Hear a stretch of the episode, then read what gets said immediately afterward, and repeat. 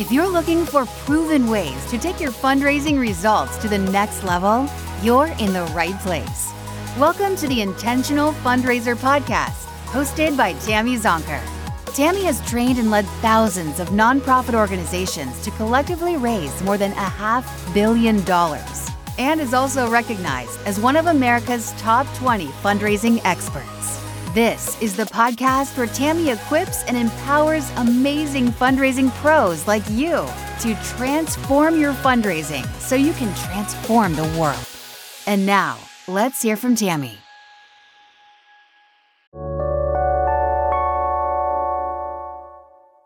Have you heard the exciting news? On January 25th, 2023, Tammy Zonker is hosting her first annual and free virtual summit for you and 999 other fundraisers and nonprofit leaders. Transform 23, also known as Fundraising Transformation Virtual Summit, is hyper focused on equipping fundraisers everywhere to take your fundraising to the next next level. We've put together 10 wow-packed sessions with you in mind led by 10 incredible forward-thinking experts to help you transform your fundraising in 2023 and beyond. And a special shout out to our transformation sponsor, The Giving Block. Now here's the thing. While it's free for you to attend, spots are limited. So go to fundraisingtransform.com slash transform23 and save your spot now.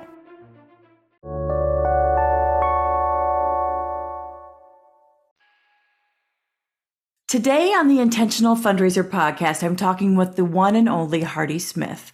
Hardy is an author of Amazon best-selling book Stop the Nonprofit Board Blame Game. He's a consultant and a speaker. And in that role, he works with nonprofits, he works with associations, he works with chambers of commerce, all the groups and individuals who really want to benefit communities, who want to be positive and productive, and who need fully engaged boards. Hardy's results focused approach was developed over a 30 year career in the high performance world of NASCAR racing. And we'll come back to that. He is a member of the Association of Fundraising Professionals, the National Speakers Association, the Florida Society of Association Executives, Board Source, and the Association of Chamber of Commerce Executives. Lastly, Hardy is also a faculty member of the U.S. Chamber of Commerce Foundation's Institute for Organizational Management. Support for this show is brought to you by Bloomerang. Our friends at Bloomerang really understand fundraisers, which is why they make donor management and online fundraising software that nonprofits love to use. To learn more and to join them in their vision of building a world inspired by giving, head over to bloomerang.com forward slash intentional dash fundraiser.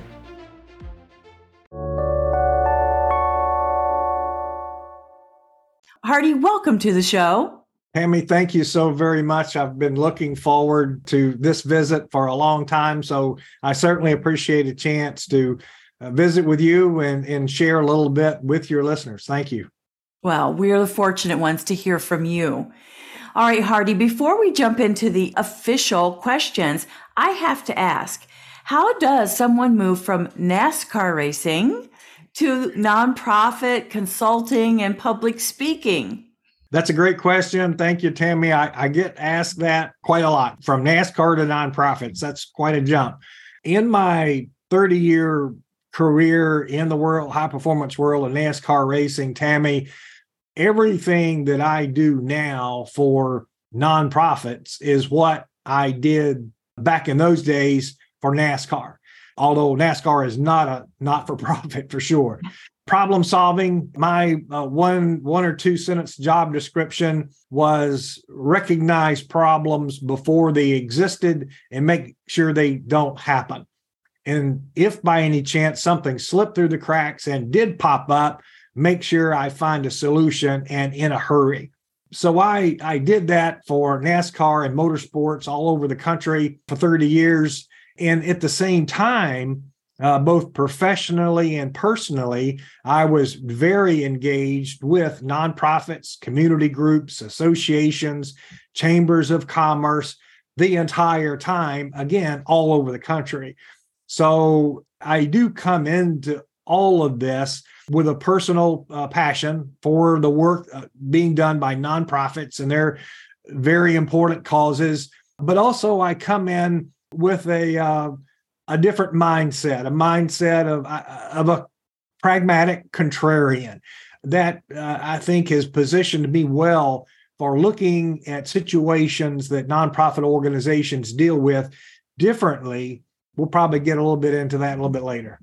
Yes, indeed. You know, when you use that phrase, pragmatic contrarian, it reminds me, of course, of our dear mutual friend, Simone Joyaux. And I understand that your book, Stop the Nonprofit Blame Game How to Break the Cycle of Frustrating Relationships and Benefit from Fully Engaged Boards, that Simone was one of the people that you reached out to for input. Tell us a little bit about that special relationship and, and how Simone really made a difference for you. Well, thank you. Simone Joyaux was one of the most amazing. She's probably not not one of the. I think she was in a class by herself. She was wow. there was Simone, and then there's everybody else. Yes, I just enjoyed being around her and just learning from her and absorbing an energy recharge every time I'm in a, in a text or retweeting something she tweeted or just any any time I had a chance to be connected to Simone, it was a huge battery upcharge in the power pack. But Simone, uh, I, I, had uh, made contact with over the years, and uh, she was always very gracious with her time. And I, I just felt like, again, she had that contrarian point of view, and she wasn't willing to accept things just the way they were because to her it wasn't good enough. Fundraisers as a profession weren't being treated right by the people they worked for, and they weren't treating themselves right either. Simone did agree to be one of my beta readers for the book in the process. So she was, her fingerprints are all over the book. And so she helped guide and direct the final outcome of, of where the book wound up. And having her endorse the book is something that very sincerely personally meaningful and special to me. Yeah, so beautiful. And certainly she absolutely was in a class of her own uh, and yes. really made such a difference in the nonprofit sector in so many ways. And whether it was in front of a big room with all of her strength and just her, again, that contrarian, that disruptor passion or whether it was as an encourager behind the scenes. I know she obviously made a difference for you. She made a difference for me and, and countless others. And she is sorely missed. Absolutely. I think I think you may have just come up with a new term, disruptive encourager. Uh, because you know, Tammy, she she was a disruptor and took great pride in that, made a career of being a disruptor, but it had a purpose. It wasn't just creating mayhem to create mayhem. There was a definite purpose to it. There was a point she was trying to make. And at the same time, she was encouraging and encouraging to a lot of people. There's, I have met so many people. This book process has been so interesting. I've met so many people across the country. They look at the book and then turn it over on the back cover and they see Simone's name. Oh, you you know Simone. And then that starts Simone's story sharing. It's just great. Oh, I love it. All right. So let's kind of unpack the book a bit. I read the book. I think it's wonderful, so wise. And I love the structure of the book. I mean, you introduce concepts, you ask questions, you tell stories, and then there are action steps. It's a very actionable book to really raise the performance of your board, but really how to raise the performance of your organization because it is truly a partnership. So let's just unpack that. Tell us what you mean when you say the nonprofit board blame game. that is such a great story and it's a favorite of mine of just where in the heck did all this get started at a speaking event had about a hundred nonprofit ceo level leaders in a room for me, uh, Tammy, I, I know you do a lot of speaking and training and presenting. For me, I was not running out of time. I was running out of script and, and with time on the clock, and which is very unusual. Usually I'm trying to squeeze. And uh, I figured, well, okay, let me let me think real quick on my feet. Okay, I know, I know. Let me just ask. Let's have audience participation. Let me just ask, what's your number one problem? And I'm thinking, okay, we'll have a problem. I'll pick one, and then we'll all work together to to solve what.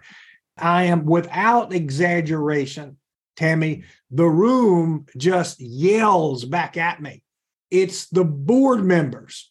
Why don't board members do what they're supposed to? So just imagine the choir leader, the director in front of the choir and orchestrating something, you know, in front of the orchestra. And it was like the whole thing was rehearsed and it wasn't. Mm. There was so much energy from that initial response. I, I actually took a step back. It was whoa. And then the room went silent and they all started looking at each other. They realized they all had the same number one problem. They probably all knew it, but they just hadn't, it hadn't really come to focus, you know, front of mind thinking. That was the second, there was the, that initial burst of, wow, this is something big. And then that moment of silence was something big. And then I ask, well, are these people that you're, whose performance is being criticized, do they know it? And are you asking or are you telling them? And it's like uh, more silence. I said, oh, well, there is three big things I have got to sort out. And I started a very, very crude, totally non-scientific, and I, I, I say that in the book. I am not an academic. I'm not a certified researcher. I, I, just did this the way I did it. And I, am totally transparent about that. So I, I, reached out. I said, okay, I'm gonna I'm gonna do a search. I I knew enough people uh, across the country who were served on nonprofit boards. So not asking staff, asking board members. Here's the question: Why don't board? Why don't you as a board member what do you think the answer is to why don't board members do what they're supposed to do? Open ended email question, not even survey monkey or anything sophisticated like that at all. And so I got back all these responses, open ended responses. And Tammy, of course, the words were different, but the meaning was the same. And they outlined, I started, I just like laid these all out on the kitchen floor and the dining room floor and everything. They're all over the house. And I started, look, look at this. Look, they're all saying the same thing. I said, holy smoke. So there's another golden nugget there. And then in being able to, to put all that into a chart and a matrix, and wow, one of the key things and where the blame game comes from is the realization that the on all the what's been written and used as training curriculum uh, in, in, in, in speaking about the lack of performance by board members uh, and all the complaints and the angst that nonprofit leaders have about board members. Wow. You know what? The board members have an equal amount of frustration about their board service experience. Mm. And that's what they were communicating to me. And that's why good board members are turning off and they just really outlined for me all of the contributing influences about that that make the board experience not so good. So that's where the thought came from. And I got to credit my book cover designers at Greenleaf for coming up with the pointed fingers and the blame game and the wording and all of that. But so good marketing, right? But the the concept of wow, it's more than the board members not doing what they're supposed to do. It's the nonprofit leaders themselves making mistake after mistake in the relationships with their board members and insisting on kind of a rinse and repeat on air quotes best practices that don't work, have never worked, and are not going to work. But that's what the sector insists on doing. So mm-hmm. that's what has created uh, the very positive response that I never would have thought about in advance that the book has generated is wow, this is something different. Incredible. And you're right. I feel like we judge ourselves by our intentions and we judge others by their actions. And for that reason, it's not us, it's them. Right. They- oh, absolutely. You're, you're not going to say, well, we're not, we're, we're not raising enough money. We're not meeting our mission. We're not feeding enough hungry people or taking care of enough uh, abandoned dogs or, or, you know, whatever it is, or we're not saving enough air it, well, it can't be my fault because um, I'm working hard. Uh, exactly. Uh, other people.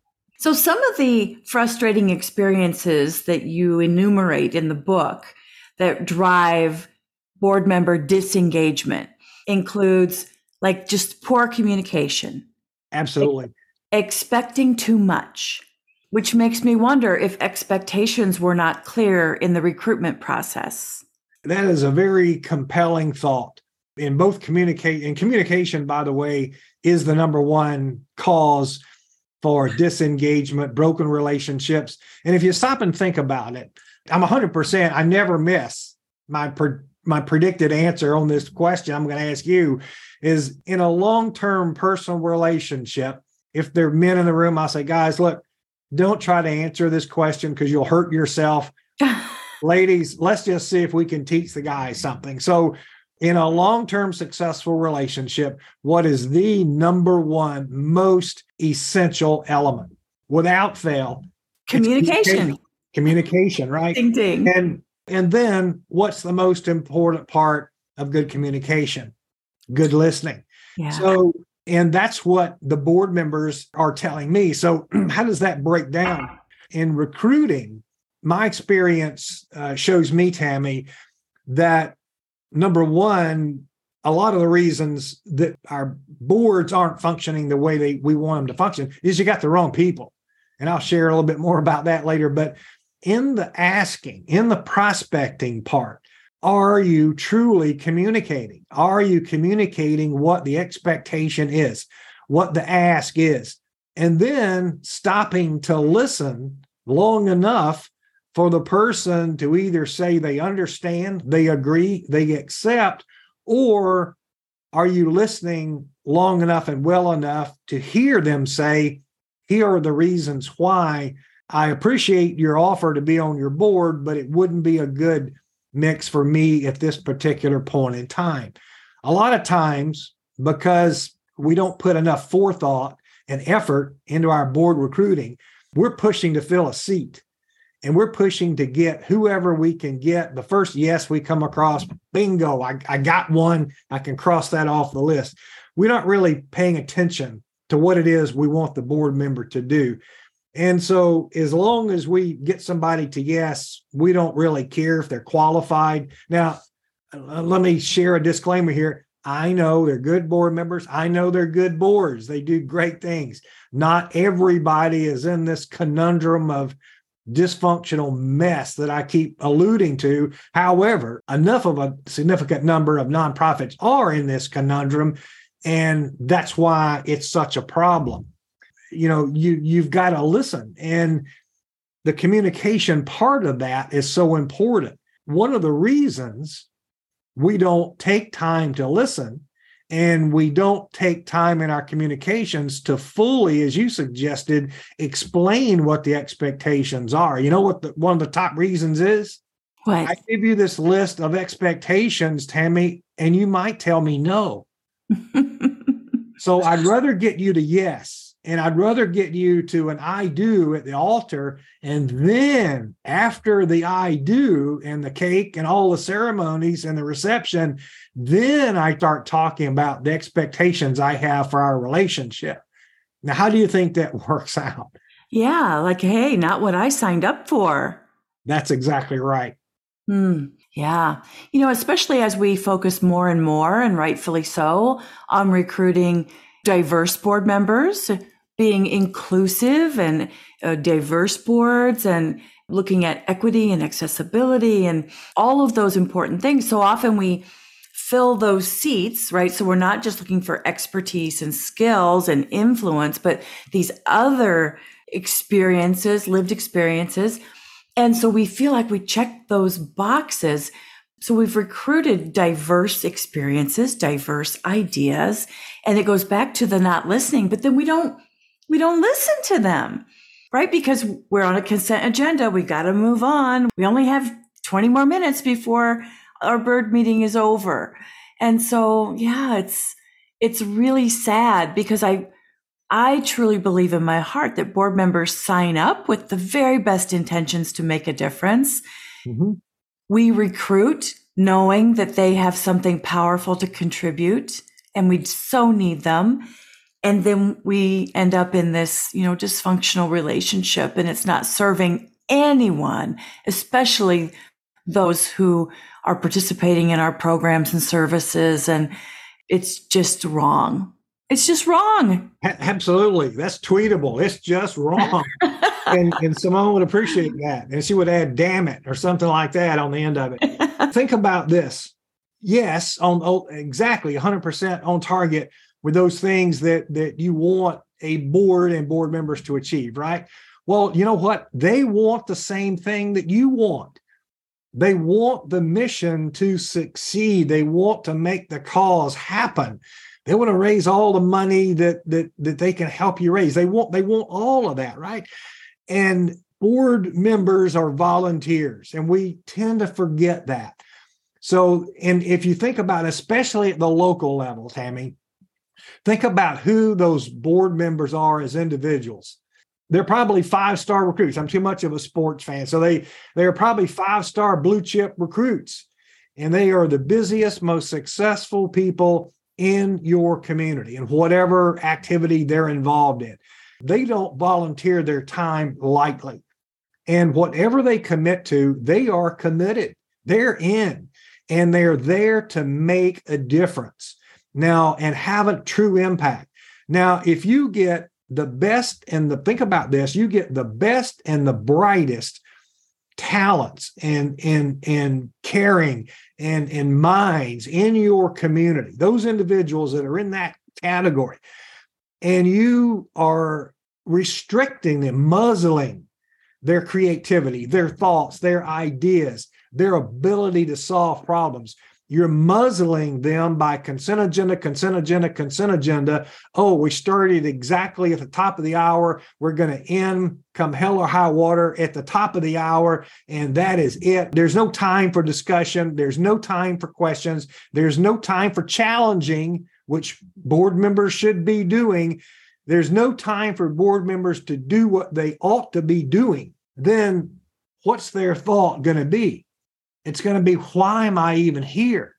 Yeah. They don't need me. I've got ideas, I've got strategic value, but I'm not being used for my, what I bring to the table. I'm being used to check the box on an agenda approval, on a rubber stamping reports that somebody could have sent those to me and I could have read them in a few minutes. We're missing the opportunity to use our board members as high value assets.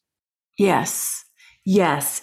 And the ripple effect of that is tragic. What are some of your ideas for how we can reimagine board governance and really equipping and empowering that board member executive leadership team partnership?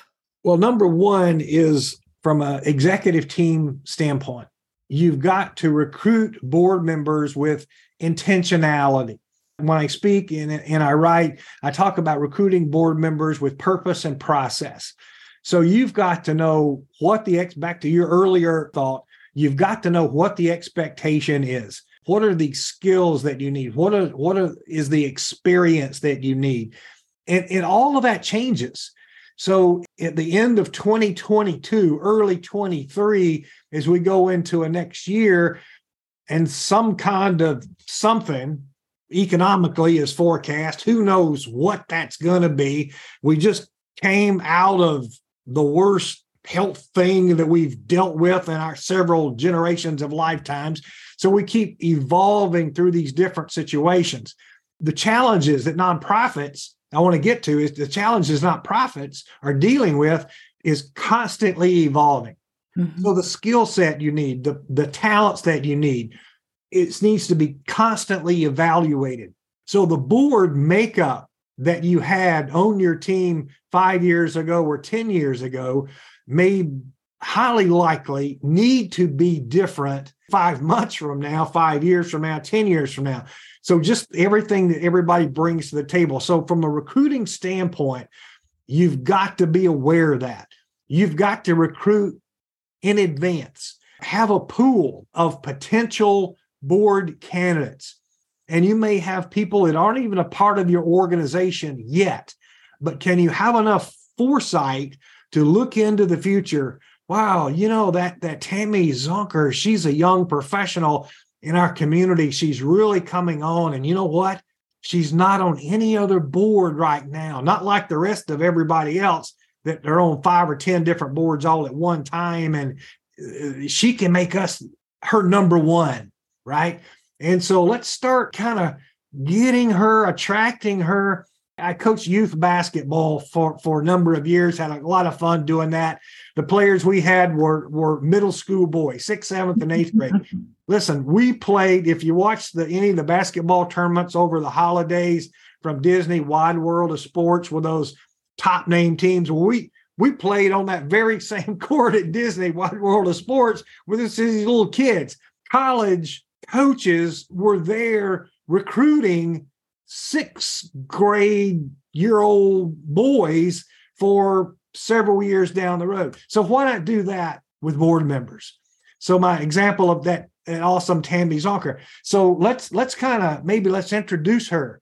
Let's invite her to a fundraiser as a friend. Let's introduce her, get her recruited as a volunteer. All the time having in mind she is a future board member and hey, you know what? She could be a future board chair, board president. Mm-hmm. So with that intentionality is so important. Our friends at Bloomerang know the importance of year end fundraising to a nonprofit's longevity and success throughout the year. We know that 50% of nonprofits receive a majority of their annual contributions from October to December. To learn how you can make the most of this giving season, head over to bloomerang.com forward slash intentional dash fundraiser to get your copy of the 13 year end fundraising tips.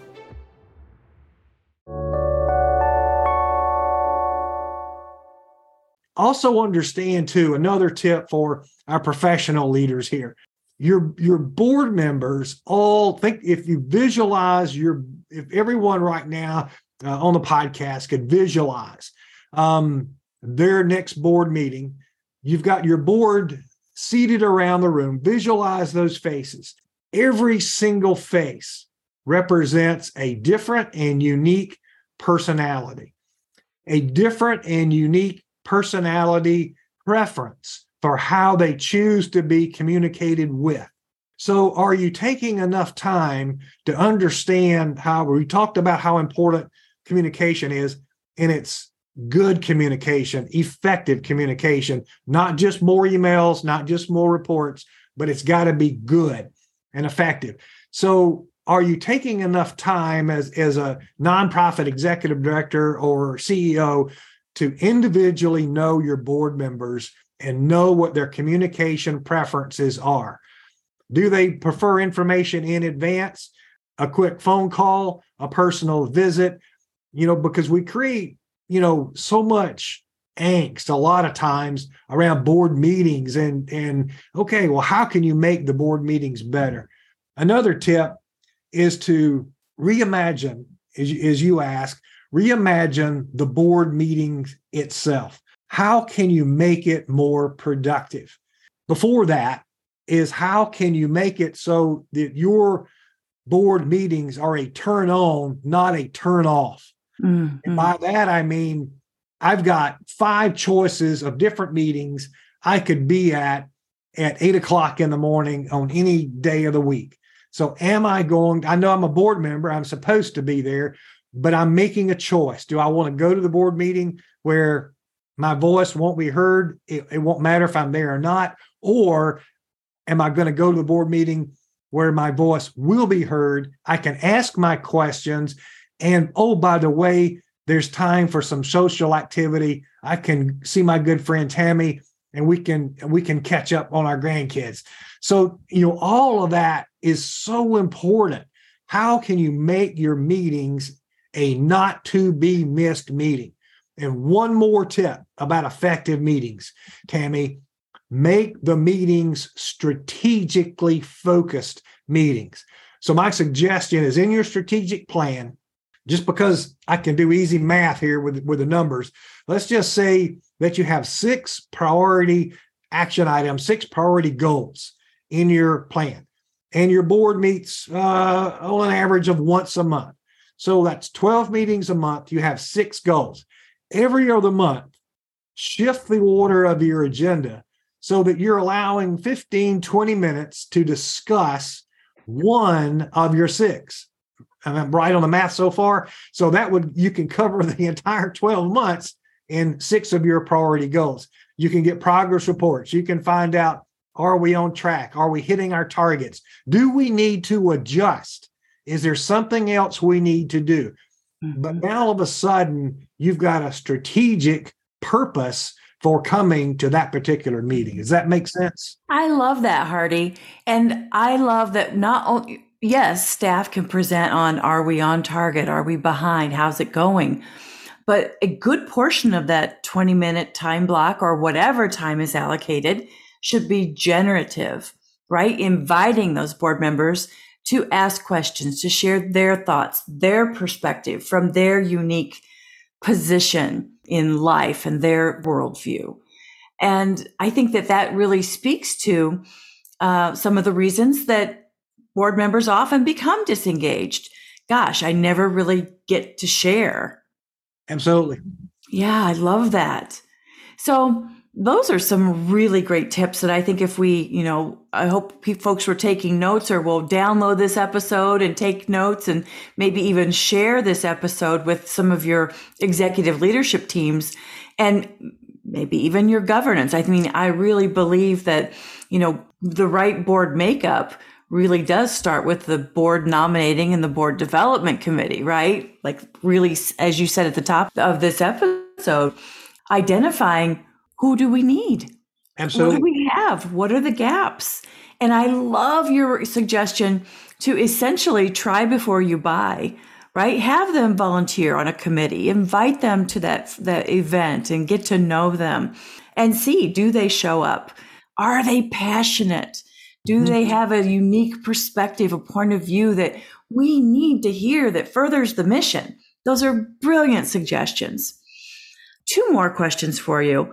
Uh, one, I mean, as you alluded to, we've been navigating some really challenging times, and it does appear there's more challenges coming in the years ahead. What advice do you have for boards and executive leadership teams on adapting to meet these new challenges? You touched on it a bit, but could you go a little deeper? Absolutely. I think the the question that needs to be in front of staff needs to be in front of the board and then needs to be in front of staff and board collectively is what if? Just what if? I see the reports and the headline is, you know, I get the news alerts like probably you do and every other professional does about what's happening with with charitable fundraising, what's happening with volunteering, what's happening, you know, in the world of the sector. And I see those. And you know about uh, just depending on what time of the day it is, what day it is, the headlines on the same topics are always different. So, is charitable giving up? Is it down? Is it the same? What is it? Well, I think the truth somewhere in all there is just depending on the crisis, charitable giving, philanthropic giving may be up for some categories, but down for others. So it's not that they're new dollars that are being infused because of a crisis situation they're being redirected. So, what if? What if there is an economic downturn? So many issues that the nonprofit sector deals with, right? Especially in social services. So, if your cause is maybe environmental, if the economy is in, in a downturn and unemployment goes high and people don't have you know they're really needing and then we we all we we found out the the mental health and the stress and all those things keep keep ratcheting up. You know so if all that happens that way it's highly likely that charitable giving will shift to those human service need causes. Well does that mean my donation now goes from saving the planet to saving people. So if you're one of the saving the planet organizations, what if? How are you going to deal with that? Yeah. And I think we we probably saw that during the the height of the the COVID pandemic that shifting. So what if? Uh, just keep the simple, you know, the question simple. What if? And are you ready to adapt? How do what is it we need to do differently? What challenges do we face? What obstacles do we face? And what are our solutions not just you know chicken little woe is me because you got to survive and so how do you survive what do we need to do how do we need to be prepared Absolutely. I love that. And, you know, Bridgespan has a lot of what if scenario planning tools free for nonprofits on their website. So I encourage folks to go check those out. But I'm like you, a big fan of scenario planning. And our boards really need, I mean, boards should focus on governance, staff should focus on management. And there's a role in what if scenario planning in both of those spaces, and they must correlate. Absolutely. So good. So good. All right. So, my fundraising friends and listeners would never forgive me if I didn't ask you this question, Hardy. And I bet you can guess what it is. How do we best ensure 100% board giving and participation in some form of fundraising, understanding that one size does not fit all? We've got like three days left in, in the podcast.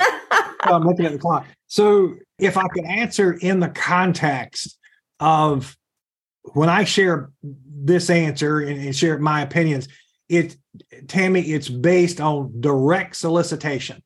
So I know that obviously there are a number of ways board members can be productively uh, engaged in, in in fundraising. I, I know that. So the answer I'm going to share with you is in the direct solicitation, the personal giving aspect. That's where I see we really the sector makes a big mistake, in my opinion. And I think what happens is, and this creates a whole lot of frustration uh, money is is just um, uh, not the root of all evil. Money is the root of a lot of frustration for the nonprofit world when dealing with board members. So here we go. The big mistake is assuming that just because someone is on your board, they are automatically committed to direct solicit others for money. Now, when I say assume, it's because you, I'm gonna walk this back. In the recruitment phase of our relationship, in the dating phase, we didn't have that conversation about expectations. I did not mention a word about fundraising or direct giving at a significant level. Because why? Again, you might say no. I'm going to wait again till I do at the altar, and now I'm going to pop this on you at the first meeting. That's kind of like bait and switch. Yeah. And you know what? In the world of marketing and advertising, if, if I'm trying to sell you a new car or a house or a, a refrigerator or an appliance, that, that's bait and switch advertising. It's illegal. You could go to jail for that. But in the nonprofit world, have the conversation. Just have it. Just ask. Just let them know. Our board has decided or has committed to, for each board member, to raise X number, X amount of money, or what you know, whatever it is, but have that expectation and just have the conversation, please. Be open and transparent. If your board prospect isn't comfortable with it, doesn't agree with it, for whatever the reason is, they'll tell you. And then you both can, okay, well, thank you for listening, and we'll both move on. And that's fine. So that's the biggest challenge that I see is assuming just because someone is a member of your board, they're supposed to function as an ATM. I've got personal issues with that. But if the board all agrees to it, you know, you can't just declare, okay, everybody on the board is now gonna gonna go raise ten thousand dollars or gonna give ten thousand dollars, and there was no discussion, no conversation. Likely that you're going to lose a whole lot of people, but yeah. just have the expectation, put it out there, and have the conversation. That will get you a much better result. And here's here's another part. If you want fundraisers, get fundraisers. It's a time and time again proven fact that the majority of people think about the people around your room back to that mental board meeting the majority of people do not like asking anyone else for money. They don't they don't want to ask their relatives. They don't want to ask friends neighbors business customers. They don't want to do it. So how is it you figure that just because somebody's on your board they're willing to do something they don't want to do so it, it's so important if you want fundraisers, get fundraisers. How do you know that? Oh, maybe in the recruiting process and the vetting. You know, we the world of fundraising is great at doing donor research. I suggest in the book, and I explain how to do this, but apply the same discipline of a donor research specialist own potential board members. The same same scouting out process right? So what's their history? You can tell their history of giving. You can tell pretty easily their history of being involved in fundraising and other activities. So then you have that homework done. You have the conversation to back that up. You know are you comfortable with this? Do you have experience doing this? Um, it's kind of like those hr type questions and you have that question but here's something that's important good fundraisers are not automatically good board members. So I'm going to channel a little bit of Simone Joyaux here. Um, she would tell you, uh, and it's it, it, I've used some of her quotes in my book. You know, the role, the the number one role of board members is not to be a fundraiser. It's about good governance. So it may be that someone who is a grade A top level fundraiser doesn't need to be on your board to help you raise money. You may have a different group of, of ambassadors or supporters or, or something that helps you raise money. I know a lot of people that are extremely good, very good fundraisers. Whatever they touch is going to be the most successful activity ever but they'll tell you they're never coming to a board meeting. They're not going to read those minutes. They're not going to pay. But you know what? They are personally, legally liable for everything a board does or doesn't do. They're on the board. And it's going to be hard to be in court and explain, oh, I didn't come to those meetings. Well, your your name's on the list. So you're part of that board. So think about that. If you want fundraisers, get good fundraisers. Mm-hmm. Very good. Very good. And I think that when we, it goes back to having clarity about what is the board makeup. Not every board member needs to be a solicitor. Right. But every board member needs to give a gift. And from my perspective, a gift that is personally significant to them and their circumstances. Absolutely. Just have the conversation in advance. It goes back to communication. No surprises. No surprises. But you know that common sense is not always common practice. And I think that right. we need to bring the common sense and the common practice together. All right. Hardy, you're amazing. Thank you. At the end of each episode, I like to ask a few rapid fire questions to provide even just a little bit more value to our listeners. All so right. I have some for you. You ready? Fire away. All right. What's the best fundraising advice you've ever received? No doubt it's all about them.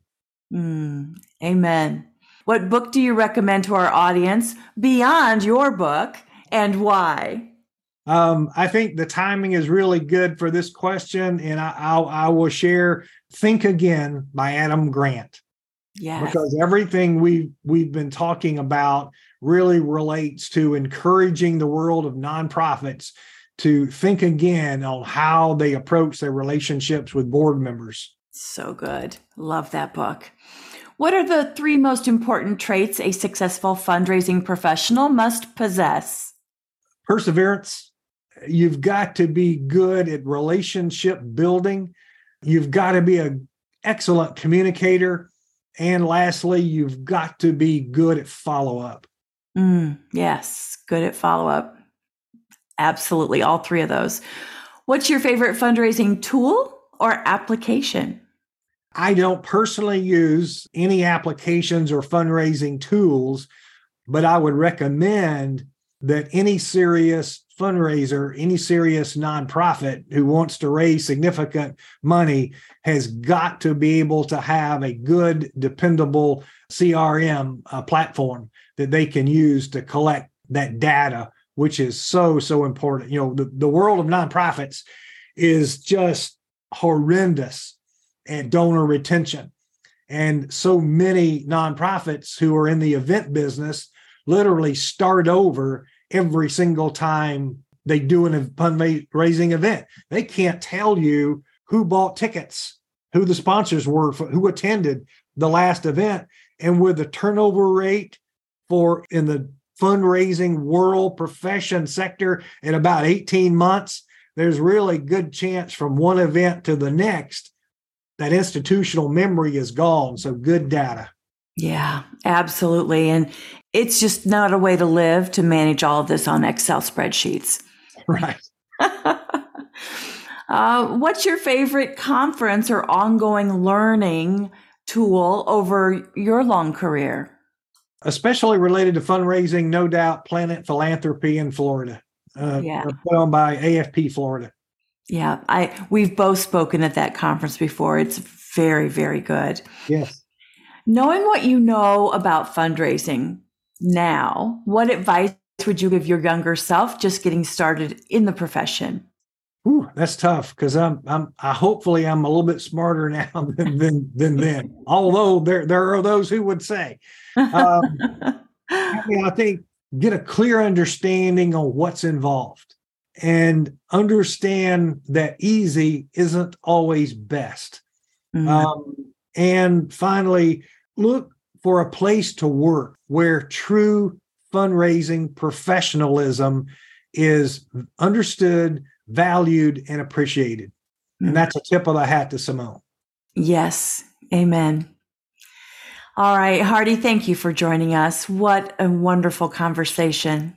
Thank you so very much. I really appreciate the opportunity. Thank you, Tammy. Yeah, our pleasure. If you want to learn more about Hardy and his book, Stop the Nonprofit Board Blame Game, we've included links to that book in today's show, as well as links to other resources that we've talked about today. Thanks for listening to this episode of the Intentional Fundraiser podcast. Keep on transforming your fundraising so you can transform the world. Thank you to our friends at Bloomerang for supporting this episode. Learn why fundraisers love using Bloomerang and grab your copy of the 13 year end fundraising tips ebook at bloomerang.com forward slash intentional dash fundraiser. The link is in the show notes.